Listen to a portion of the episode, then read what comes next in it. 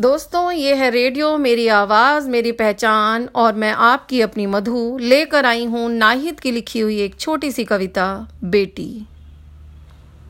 तू एहसास है मेरे वजूद का। तेरे होने से मुझे गर्व है। तू बेटों से भी है महान। तू करती है सबका सम्मान। तुझे छूना है बादलों को। तुझे लेनी है अपने ही पंखों से उड़ान। तुझे बनना है एक काबिल इंसान। कि तू बन जाए सबके लिए एक मिसाल। तुझे लड़ना है जुल्मों के ख़िलाफ़। तू कर खुदा से ये दुआ कि तू बने अपने ही घर की शान। ना हो उदास अपने बुरे हालातों से। कर सामना बनकर सच्चाई की ढाल।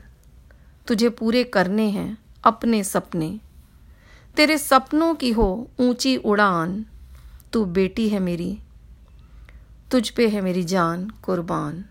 तुझ पर है मेरी जान कुर्बान, तुझ पर है मेरी जान कुर्बान।